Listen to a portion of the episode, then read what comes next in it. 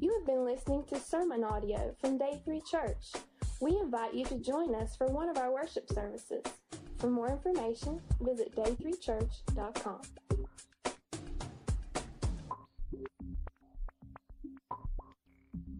If you're given the option to uh, sleep on a Tempur-Pedic mattress versus the old traditional box springs, now let me qualify that at the same price. Okay? I have looked into the price of the Tempur-Pedic, and I have convinced myself it can't be that much more comfortable, so I still sleep on the box springs type.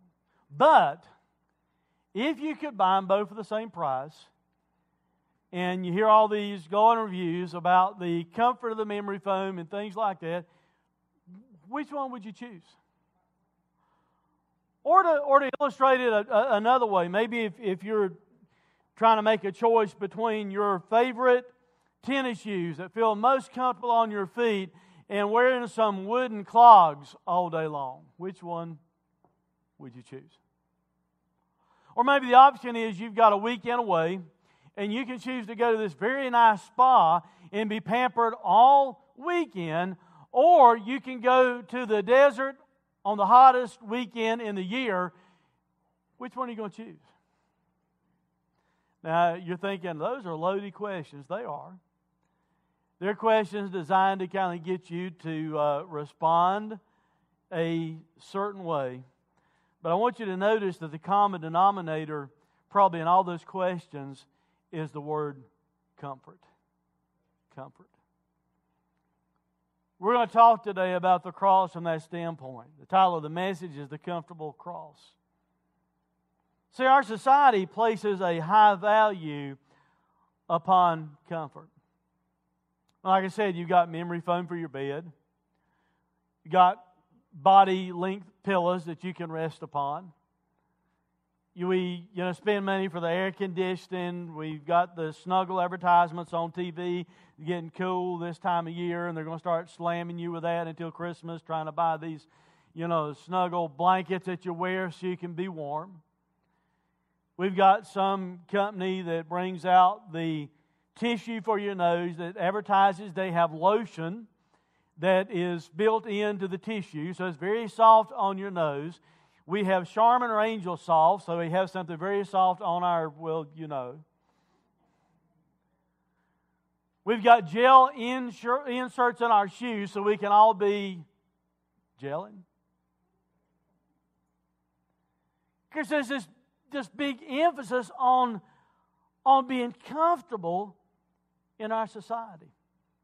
Have you noticed the TV networks have picked up on that? Because they know we we enjoy being comfortable so much that we'll be thankful that we don't have to do certain things that we see people do. So they even developed this show that's called Dirty Jobs. You ever watch Dirty Jobs? Have you ever sat there and really thought, I wish I could do that for a living?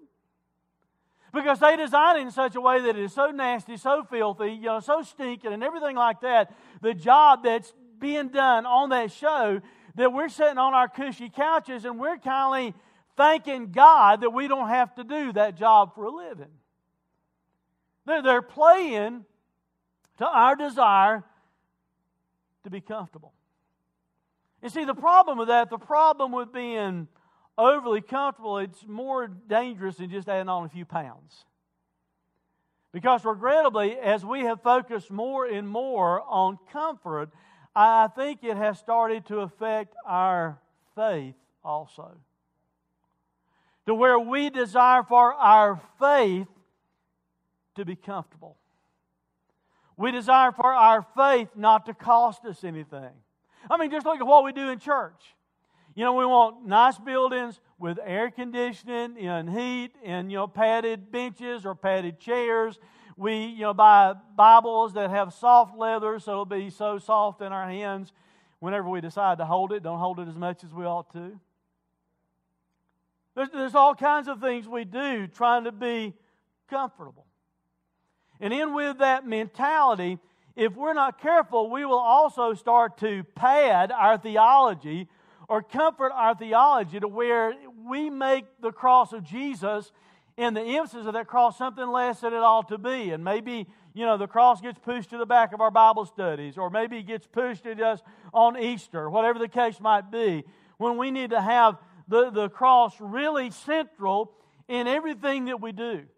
And, and if we don't keep the cross in its right perspective and really what it stood for and what it means, if we're not careful, our theology becomes, instead of the real message of the Messiah, it becomes like a hodgepodge morality code to where it's kind of taught week in and week out just based upon what someone's morality code is as to how we ought to live our lives instead of it being focused upon the cross of Jesus and what he did for us. The verse that we're looking at today, we've already seen in this series. Luke chapter 9, 23, by the way, is just as true as John 3, 16. Although if you walk up on the street and ask somebody to tell me what John 3, 16 says, you know, most people probably you bump into in this area will pretty much nail that one pretty much right. But then, you know, if this wasn't on the screen right now, and I just ask you, can you quote Luke chapter 9, verse 23? I doubt if as many people could quote that as they could John 3, 16. And probably part of the reason is we wrestle a little bit with this thought where Jesus said, If anyone would come after me, let him deny himself. Because of our nature, we don't like self denial and putting something first other than ourselves. He said, Let him deny himself and take up his cross daily and follow me.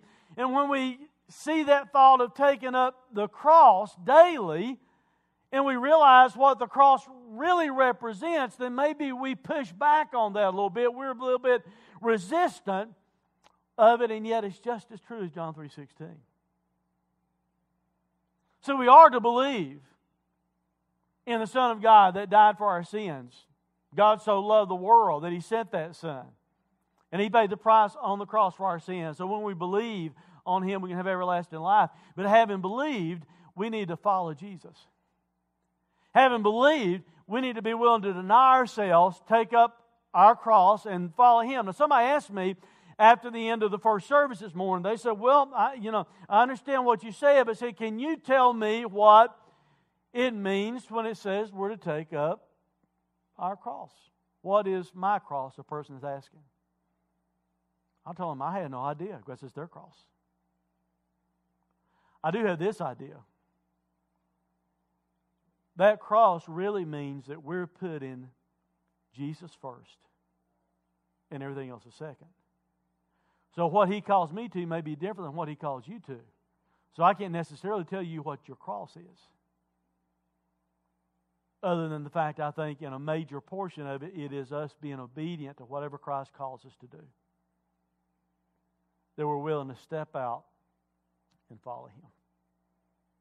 What did Jesus mean by this phrase then? What does he mean by taking up our cross daily and following him? Is he talking about a comfortable type cross or maybe something different? And to help us answer that, we're going to kind of look at three different views this morning. The first view we're going to look at is kind of the view of a fan, someone that might just kind of be a fan of Jesus, but they're not really sold out to following Jesus. And then we're going to look at kind of a worldview or how the world would view the cross. And then we're going to close out by looking at a follower's view, how you and I, if we are followers of Jesus, how we ought to follow the cross. So, first of all, this morning, let's look at this fan view. What do comfort craving fans? And you see, that's kind of embedded into our culture, into our nature, the world we live in, and we let it invade our faith, as I said a moment ago. So, what do comfort craving fans do with something like the cross? Because, after all, as Christians, it's kind of hard to avoid the cross because the cross is central to what we believe. It's hard to avoid the reality of the cross. It's hard to avoid what Jesus did for us on the cross. So, what do we do with a phrase like this when Jesus tells us to take up our cross and follow Him? You see, I think our danger is because of how our culture is around us that we fall into a fan mode and we tend to make the cross something that's comfortable. After all, we put it on our t shirts, we put it maybe on our bumper stickers, we put it on our churches, we put it on our jewelry, and all of it kind of looks neat and nice and everything like that when you view, you know, a nice golden shiny cross hanging around somebody's neck or whatever the case might be. We tend to make it a little bit more comfortable than what it ought to really be. I mean, people will do things with it, like take a phrase, you know, we all have our crosses to bear. I dealt with that back in the summer. We are doing a series in the summer called Jesus Said It. And we focused on that some because sometimes people will be running into a difficulty. Like maybe they've got a mean boss, or maybe their finances aren't where they want it to be, or maybe they sprained their little finger, or whatever the case is. And we'll come up with this idea about what it means to carry our cross. And we'll say things like, well, we've all got our cross to carry, and I sprained my little finger this work, and I guess, you know, it worked this week. I guess it's my cross to, to bear. But see, the thing about it is, it's not just something that happens to you. Jesus said you take it up. It's something that you are actually grabbing hold of and taking up. It's not just some event, some situation that you find yourself in to where you make it kind of sound nice and calm and easy and say, well, we all have our cross to bear. That's not what Jesus is talking about. And because of the reality of what the cross is, like I said, we push it in the back of our Bible studies. We don't let it be as central as it ought to be. It shows up at Easter, you know, things like that every now and then. We might put it on our buildings and everything, our church buildings. And we, we've got that view of, of the cross. By the way, free side message. I, have had two or three people over the time that uh, we've been in this building, you know, come up and say, well, somebody asked me why day three does not have a steeple or a cross on it. Uh, the simple answer is we have never put one there yet. Doesn't mean we never will. But can I tell you what the real answer ought to be if somebody ever asks you that? Is that we want to be more focused on the cross being in our hearts and in our messages and what we teach here. And we want our people to be pointing to Jesus instead of just a steeple. That makes sense? See, we're the church, the building's not. We need to be the ones that's pointing to God. We need to be the ones that's pointing to heaven. That's a free side message because you may run into that question. You say, well, the pastor said to answer it like this, okay? But we, we do. We minimize what the cross ought to be about. We make it sound like it's something comfortable. And just maybe we do that because we start thinking about it being a hard sell. I mean, after all, if we start talking about all the tough things that Jesus said, like deny yourself, take up your cross, and follow Him, instead of all the good things that Jesus talks about or the Bible talks about Jesus, like, you know, grace and mercy and love and faith and things like that, maybe it'll be hard to get converts. Maybe it'll be hard to get people to want to come to church or be part of church or be part of, of Jesus and things like that if we start talking about things like taking your cross up. See, the reality is, if we're not careful, we will we'll minimize the value of following Jesus. Watch the video clip.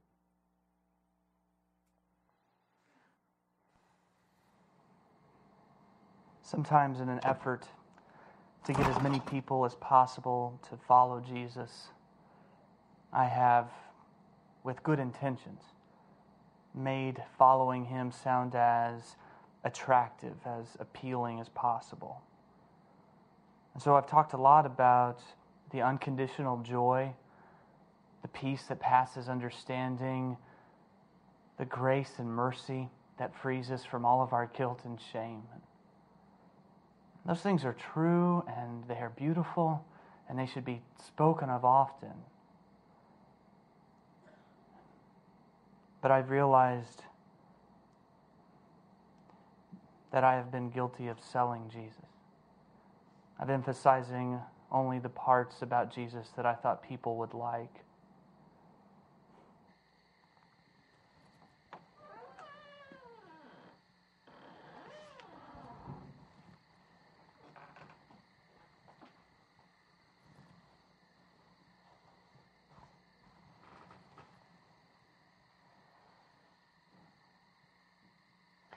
Imagine it this way.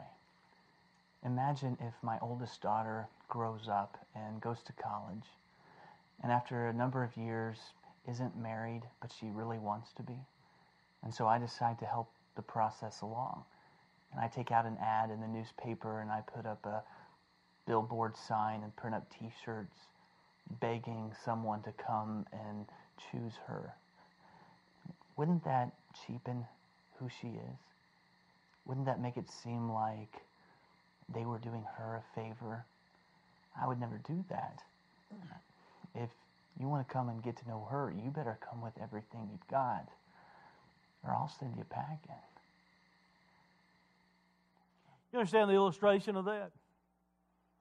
Dads, how many of us would do something? You see, dads do exactly the opposite. When guys show up, we want to start cleaning our gun collection, polishing our knives, and stuff like that as we talk to the dude, right? We're not necessarily wanting to make it easy for that person to hang around. And if they make it through that, they come back, maybe there's some value, you know, in, in making it through that. See, if we're, if we're not careful, he's talking about if, if his daughter, you know, got out of college and is not married yet and really wants to be, taking ads out and everything like that, just trying to get anybody, somebody, somehow to be interested in his daughter. And by doing so, what he said in the video is this it cheapens who she is.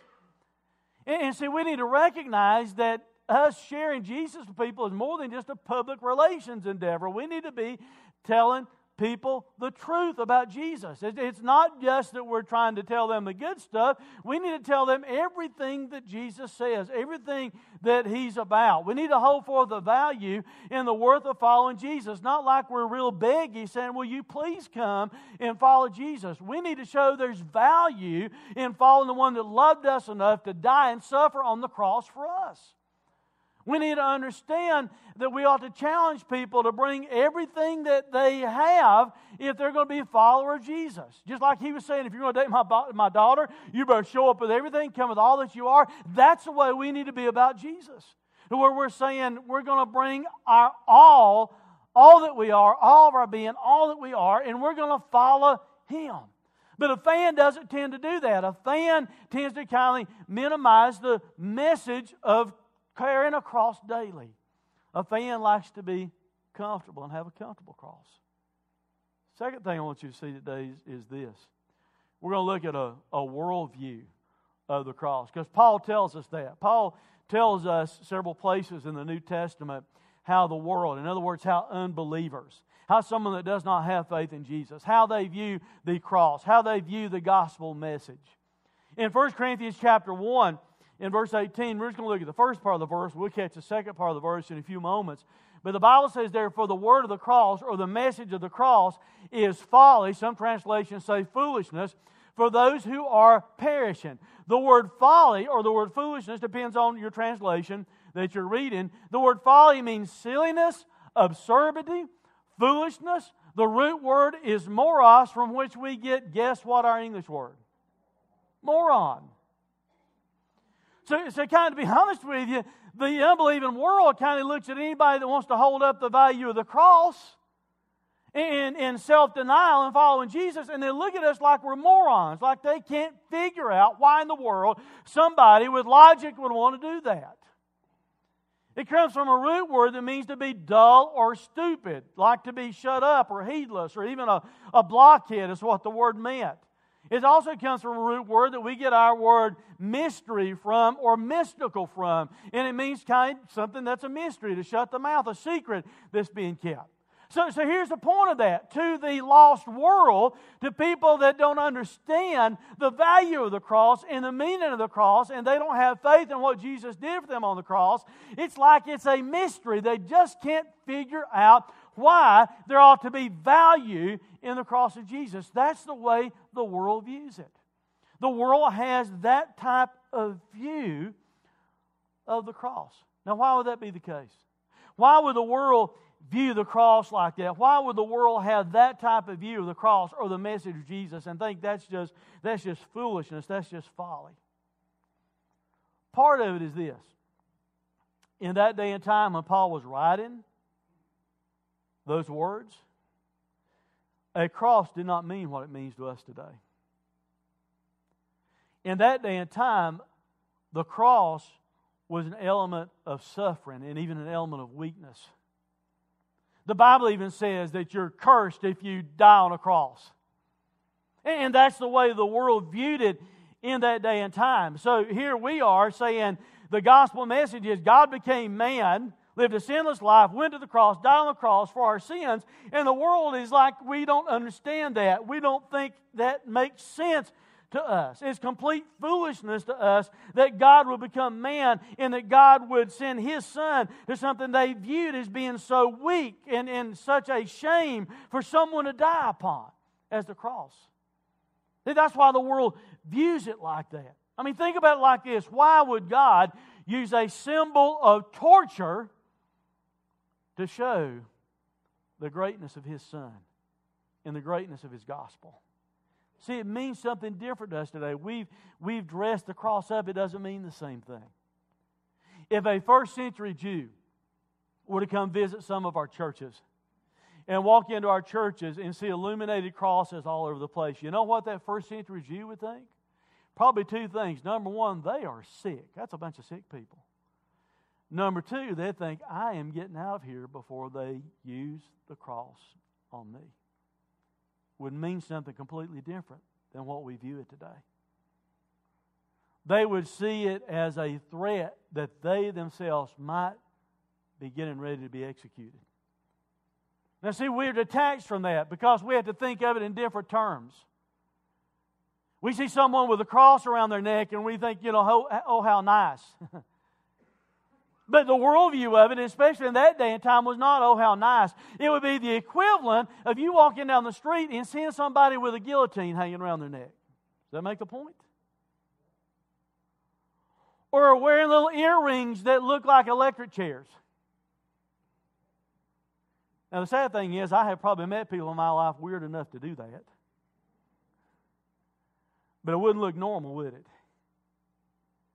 I mean, you would think, what is up with that person? They've got a guillotine around their neck, electric chair around their neck. What in the world is up with that person? That's the way the world in that day and time viewed the gospel message. That's why Paul says it's foolishness to them. It's like, you know, someone's wearing a means of execution around their neck. And it just did not make sense to them at all. And you see, here's the deal with that. That's God's point. You understand what I'm saying? God intentionally chose something that the rest of the world viewed as weakness in order to make it the greatest picture of strength of anything that's ever happened in the history of mankind. What the world thought was weak, Jesus being nailed to a cross. The Roman government even used that means of execution as a means of showing their power in the weakness of the person that they were executing. God looks at it and God says, you know what? I will use that. The rest of the world thinks that is something to be dreaded. That is something that, that looks like weakness. I'm going to take that. I will take that and use that. Watch what I do with the cross. That was God's mentality. That's why God intentionally chose the cross. Because the worldview of it was, well, that's just foolish. That's just silly. God says, Watch this. And He turns that thing that looked weak and silly into the power of salvation. Third view. We've seen a fan's view, something to make it look comfortable, the cross something easy. We've seen a world view, the way the world views the cross. How should followers of Christ view the cross? How should we who have believed in Jesus how should we who have the desire to try and follow Him? How should we view the cross? Because our view of the cross ought to be different than the world view of the cross. And if you look at the second part of the verse that we read a moment ago, 1 Corinthians chapter 1, verse 18, I'm going to read the first part of it again. But look what the verse says here. For the word or the message of the cross is folly or foolishness to those who are perishing. That's the world's view. But our view as followers, our view as Christians ought to be this. But to us who are being saved, it is what? The power of God. It's not a symbol of weakness.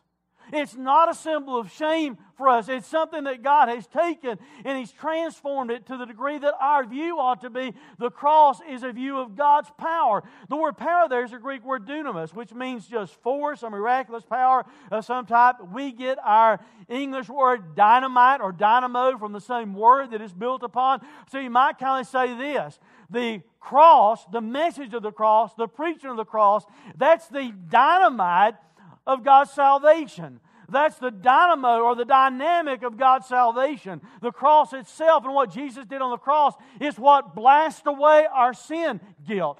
That ought to be the way we view the cross, that it is God's power unto salvation instead of thinking of it as something less than it ought to be. Paul also said this in Romans chapter 1, verse 16 and 17. He says, For I'm not ashamed of the gospel, for it is the power of God for salvation, or to salvation, some translations say, to everyone who believes, to the Jew first, and also to the Greek. For it is the righteousness of God, for the righteousness of God is revealed from faith for faith or faith to faith, as it is written, the righteous shall live by faith. We ought to view the gospel like that. We ought to view the cross as it being completely God's power. We should never be ashamed of the cross. It ought to be something that we hold to, and it ought to be something that we don't just think about the cross that Jesus died upon. He tells us we're to take up our own cross. Can I remind you the cross that Jesus died upon was not some shiny gold ornament? It was not something in that day and time that had cushy, warm feelings attached to it. Jesus suffered and bled on a cross. And because he did that, that's God's power salvation. God took something that all the world thought was weak and did the greatest thing that's ever happened. And we need to view the gospel in that way. We need to view it as God's power. We need to view the cross as God's power of salvation instead of letting it be something less than that. He said this in 1 Corinthians chapter 1, verse 22 through 25. For the Jews demand signs, and Greeks seek wisdom. But we preach Christ crucified Notice this a stumbling block is like a trap. They're tripping over it to the Jews because they saw the Messiah as being someone that's coming in on a white horse, a political leader leading them to freedom. So it's a stumbling block for them. And folly or foolishness, we already looked at what the word means to the Gentiles, to the unbelieving world. But to those who are called, both Jews and Greeks, Christ, the power of God and the wisdom of God. For the foolishness of God is wiser than men, and the weakness of God is stronger than men. God took what the world thought was weak and God turned it into a symbol of great strength. Look at these words that I'm going to bring up, these phrases that I'm bringing up for a minute. Who else can do this? Who else but God can take a cross that represented defeat and turn it into a symbol of victory. You see, that's what the cross represented. You're nailed to a cross. You've been arrested, you've been tried, you're nailed to the cross. You're just going to die there and we'll be done with you. That's the way the world viewed the cross. But God takes that, even though it's a symbol of defeat, and turns it into a symbol of victory. Who else but God could take the cross that represented guilt? Because the person nailed to the cross, most of the time, they were guilty for what they had done. Jesus was sinless, and yet they crucified him anyway. But who could take that cross that represented being guilty in that day and time and turn it into a symbol of grace except for God? Who else but God can take a cross that represented condemnation and turn it into a symbol of freedom? Because it was anything but a symbol of freedom. You're there, you're nailed to it, you're ready to die. It represented being condemned, but God took the cross and turn it into a symbol of freedom. Who else but God could take the cross that represented pain and suffering and turn it into a symbol of healing and hope? Who else but God could take a cross that represented death and turn it into a symbol of life? God completely, radically changed the way the cross is viewed. And the most important thing that I want you to get this morning, because you're probably looking at your notes and you're thinking, oh, it's 20 after 11. He's already been through the third point. We're getting out early today. You know me better than that. you probably will get out early, but not this early. Most important thing I want you to get today is this. And that's why the message is designed a little bit different. Kind of everything leading up to this point. What God did for the cross, He can do for you. God took what was viewed as a symbol of weakness and foolishness, and God transformed it into something glorious. God transformed it. He changed the view of what the cross is all about. And the same God that changed the cross to where it is no longer thought of in the way that it used to be, that same God can change your life and my life to where our lives are no longer thought of the way they used to be. He can transform my life to where other people can see what used to just be weakness now is not strong because of me, but because of His power in my life, because of the power of the gospel in my life. He can transform your life to where other people would look at your life and see, you know, it shine like we think of the cross shining, how glorious the cross is. God can transform your life in that way to where He can take something that's weak and say, Look what I have done with something that everybody else sees as weak.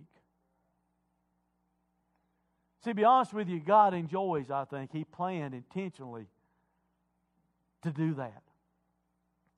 God, God, didn't, God didn't choose the cross of in spite of it was being weak. He chose it, I think, because it was weak. Look at 1 Corinthians chapter 1, verse 27. But God chose what is foolish in the world to shame the wise. God chose what is weak in the world to shame the strong. I've probably been guilty of saying this before, and you probably have too, or we think it sometimes. We think that God, in spite of the cross, chose it. I don't think that's the right way to phrase it.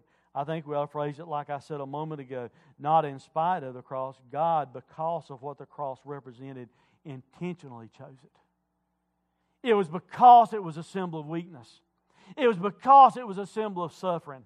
Was because of what it represented that I think Jesus intentionally chose it. God intentionally chose the cross because God loves to choose weak things.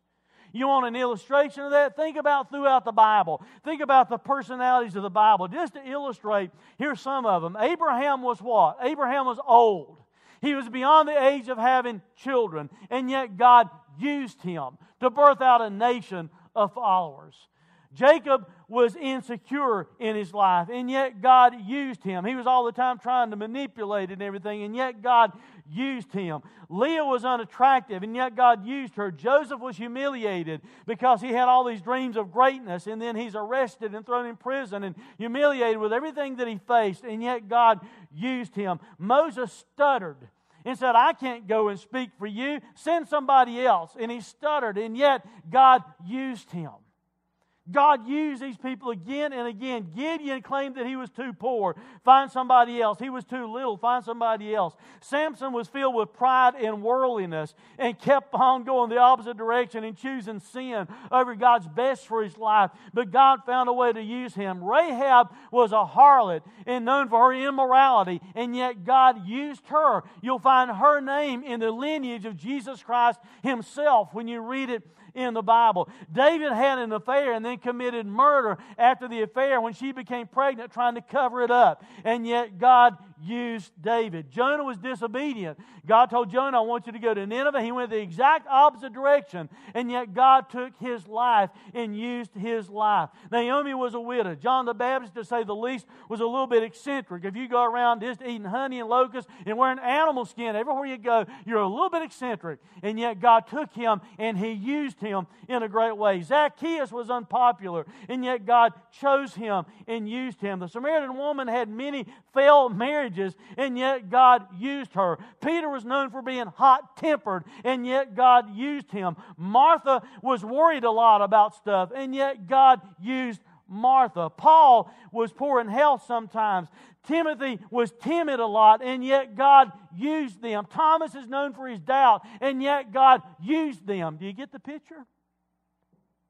All of them a bunch of misfits. And yet God chose them intentionally, not in spite of, intentionally because of who they were. Because you see, God does not want people looking at Abraham and Moses and saying, man, how great Abraham was, how great. No, God wants us to look at their lives and see the good, bad, and the ugly of their lives. And God wants us to say how great God is.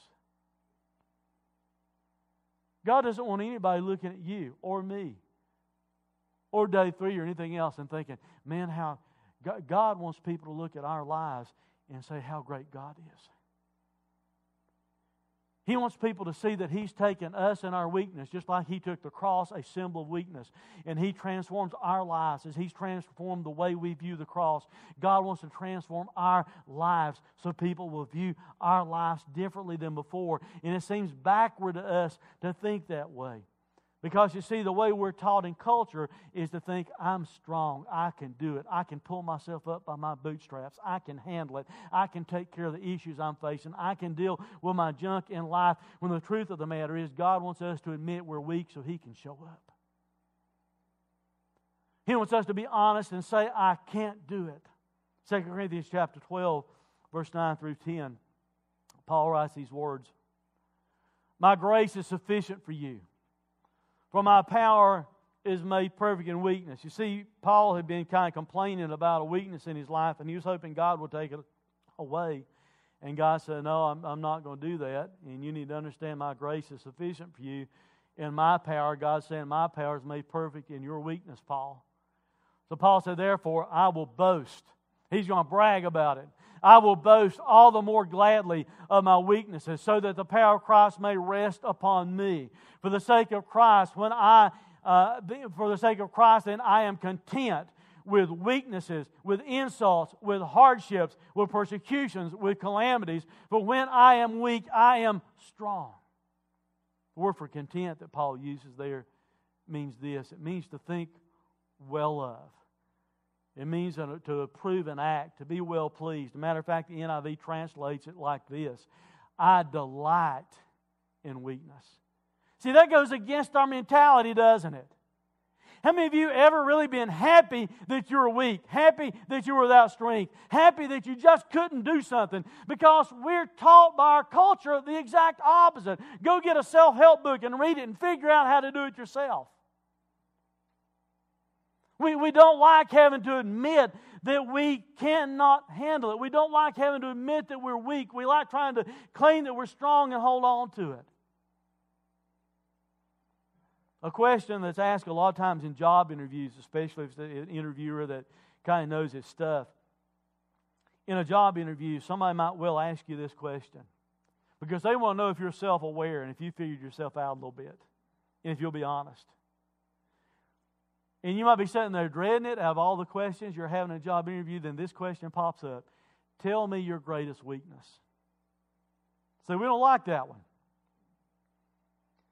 And part of the reason is this if we say, well, I show up late all the time, so I procrastinate a lot, guess what? They're not going to hire you. If you say, well, I just don't get along with fellow co workers, as a matter of fact, I don't like authority and I don't like anybody telling me what to do then the fellow that's interviewing you to be your boss probably is not going to hire you. So, since we don't like saying what our real weakness is, we will twist it around and we'll make something that is really a strength sound like it's a weakness, and we'll say something like, Well, you know, I'm kind of a perfectionist, so if I get something there late, it's not that I was procrastinating, it's that I wanted to be perfect before I turned it in. Or we'll say, well, I'm a workaholic, and I, you know, we're hoping they'll buy in. We'll try and make those things sound like their weaknesses. You see, that's not the way God wants us to deal with Him in our lives. God wants us to admit up front, I'm weak, I can't do it, because when we're in that position, we're exactly where God wants us to be, because we're where God can show up in our lives and show His strength and show His power instead of us thinking we can do it. Stat I read this week about 2,000 books a year that are written every year are self help books. You can do it yourself. Dig down deep. Look inside of you. You can figure it out. You can handle all the issues in your life. Look within. And yet, Paul tells us this real strength comes from our weaknesses. Some of you know this, some of you don't. Um, Jessica, my oldest daughter, and uh, her husband, Matt, uh, they had sold the home. They bought a home, been in it for about five years. Somehow in this housing market sold it. And uh, it was kind of good that they could sell it because in this housing market, you can turn around and buy a pretty nice house. You know, so uh, they were wanting a little bit more land, a little bit of privacy. Uh, they lived on like a main road where they lived before, and uh, you know, Matt had a marked patrol car there, and Jessica had an unmarked patrol car there, and people riding by throwing beer bottles at them, you know, during the weekend, you know, all in the yard trying to hit their cars and things like that. So they wanted a little bit more privacy, a little bit more land. So anyway, they sold their house, and uh, they found a, a place that was a really good buy. I mean, I'm jealous that I didn't sell my house and buy. It's got nine and a half acres, and they got almost like for the price of the land. Almost, it's almost like the house. It was built in '73, needs a few upgrades. You know, a brick ranch house needs some upgrades and updates and things like that. But they they got a steal in this thing. I mean, really did. Well, this week I've been helping them move and paint walls and things like that. They uh, had one of the bedrooms was dark hunter green. They wanted it painted light baby blue for Drew, my grandson. So I'm all about things for my grandson, so I'm thinking, all right, I'll go in there and I'll paint that room. If you ever, ever buy a house and it has a dark hunter green wall and you ask me to paint it, I will refuse. Don't call me. On top of it, having about the third coat into it, we figure out the guy that owned the house before had put the dark hunter green paint on top of paneling without having to rough the paneling up. And now the paint that was underneath it, that green paint, is also pulling away with the blue paint from the paneling.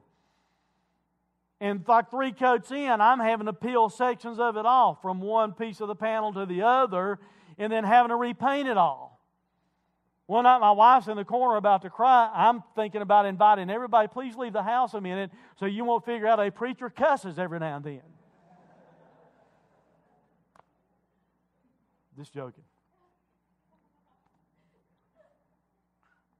But uh, so we've been over there all week doing stuff, you know, like that, trying to get them uh, help out. Anyway, I had my car loaded with some things that needed to go down. There, there's a, a, really nice barn being built just a few years ago, not like your regular barn, but barn with a concrete, uh, you know, floor in it, and you know, two car garage going into it and things. You could actually, you know, go in and enjoy instead of just dust and dirt and all in it. So I'm pulling down there to get some things out of my car and unload.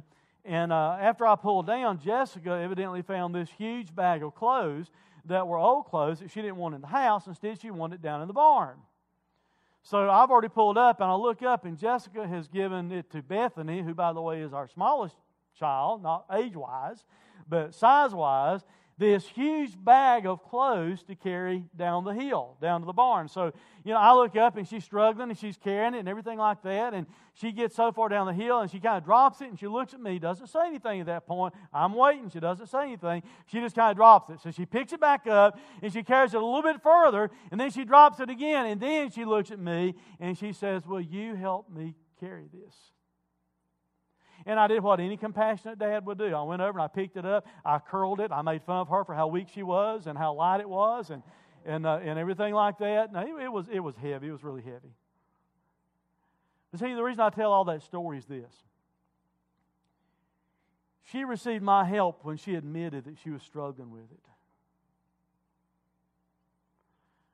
And you and I, if you know Christ as your Savior, we have a Heavenly Father who wants us to drop the stinking bag. He wants us to quit pretending that we can do it. He wants us to drop the load. And He wants us to invite Him into the situation. So, in our weakness, He can show up in His strength. Guys, I don't know about you. I, I don't want to depend on myself. See, I know myself better than you do. And I know the failures that I've had and the thoughts that I have sometimes and things like that. I don't want to depend upon myself at all. I want to admit that I'm weak and depend upon His power. Where I was joking about me curling the weight and everything like that, you know what? The worst thing in the world that could possibly happen in your life and my life, God can just do with it like that. It's nothing to Him.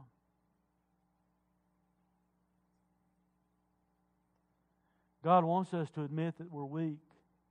The cross was a symbol of weakness. God took it and changed it into a symbol of His glory. God wants to take our lives, your life and my life, and He wants to transform it into a symbol of glory. But the test is for us as followers is whether we will turn loose of it. So we need to be willing to turn loose of comfort. We need to be willing to turn loose of this comfortable idea of the cross. We need to, to, to turn loose of trying to be in control. We need to we need to glory not in our strengths and our accomplishments and our paychecks and our trophies, whatever they might be, but we need to glory in Jesus and God and what He can do in our lives. We need to quit trying to earn our co-workers' approval or whatever that might be and, and, and, and abandon this comfortable version of the cross because it's then that God wants to show up in our lives. Just like He changed the cross, He wants to change our lives. And when we admit that we can't do it, you might be hanging on by your last thread but God can come in and bolster you and help you and show up in His strength and His power in a moment of your weakness. In the midst of all of our defeat, God can show up with His power and His authority.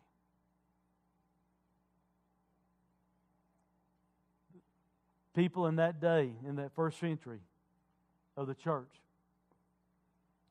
except the believers that were understanding the power of the gospel, the power of the cross, and what it meant. The culture of that day and time viewed the cross as something weak and something foolish. But God changed it to where now in our world, in our culture that we live in, even non believers understand the symbol of the cross is a picture of faith. You realize that? Would it not be great if God, if we'd allow Him to transform our lives, if we would so follow Jesus, if we would take up our cross and follow Him, that God would so transform our lives that just as people view the cross differently, they view it as a great statement of faith. Wouldn't it be great if we let God change our lives to the degree that people could look at our lives like they look at the cross and realize our lives are a great statement of faith? Let's pray.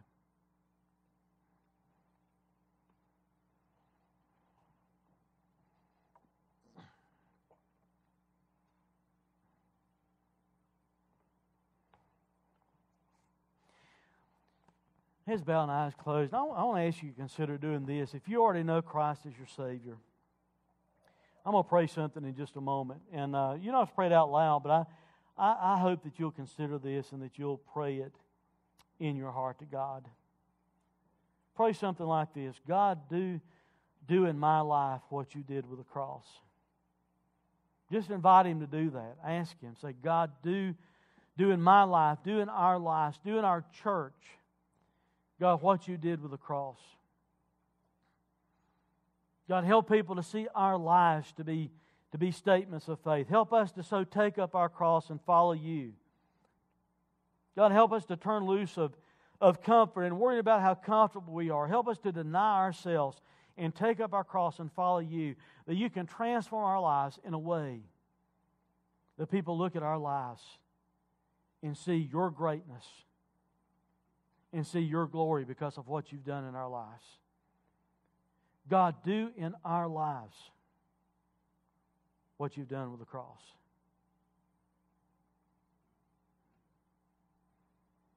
If you're someone that's never received Christ as Savior, maybe you're someone that had thought the cross to be foolishness. Maybe you need to pray right now.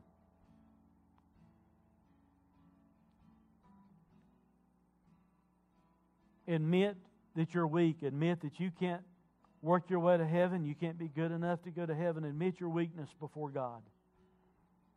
And depend upon His strength. Depend upon the blood that Jesus shed on the cross. Depend upon God's power, upon the cross being His power to salvation.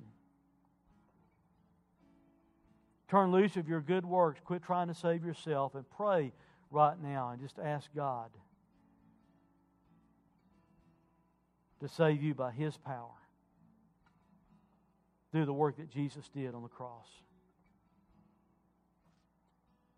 Father, we ask these things in your name. Amen. Some questions on the screen. Uh, be the last slide, Lynn. Uh, what will you do with the cross then? That's what we've talked about today. Will, you try to make it sound comfortable? In other words, are we more interested in making it sound so comfortable that we can be popular with people and get people just to sign up and join up? Or are we going to tell people the truth of the cross? That Jesus suffered and he died, and that's what it represents. Are you going to view the, the cross as foolishness?